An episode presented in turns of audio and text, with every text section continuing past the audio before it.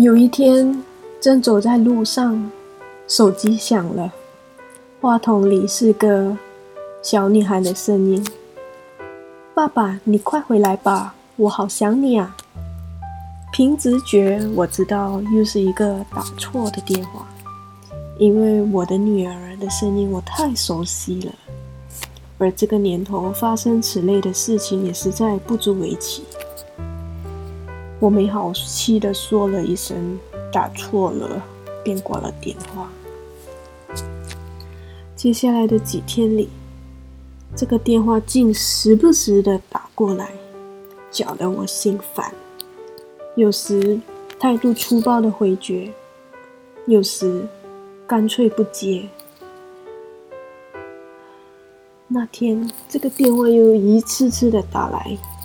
与往常不同的是，在我始终未接的情况下，那边一直在坚持不懈地拨着打。我终于耐住性子开始接听，还是那个女孩有气无力的声音说：“爸爸，你快回来吧，我好想你啊。”妈妈说：“这个电话没打错。”是你的号码，爸爸，我好疼啊！妈妈说你工作忙，天天都是他一个人在照顾我，都累坏了。爸爸，我知道你很辛苦，如果来不了，你就在电话里再亲扭扭一次好吗？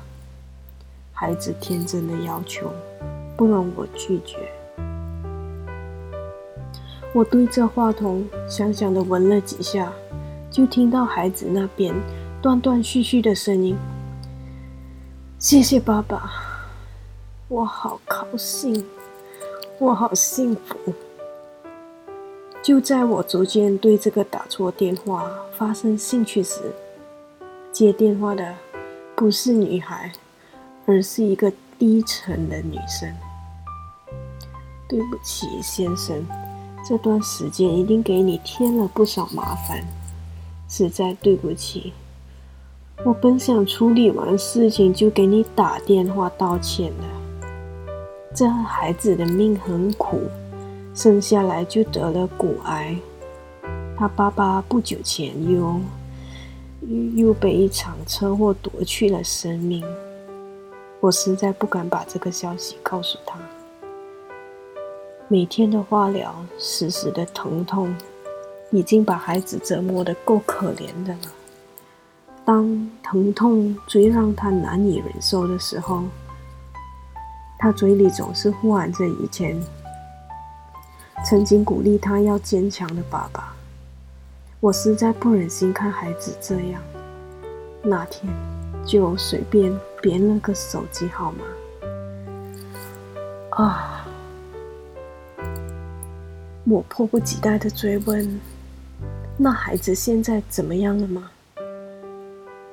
妞妞已经走了，他当时一定是在电话里吻了她，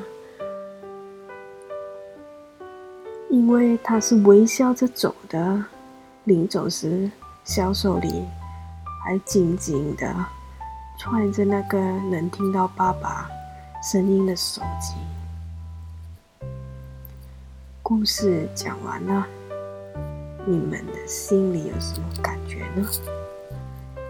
是不是很久没有给父亲、母亲打电话了呢？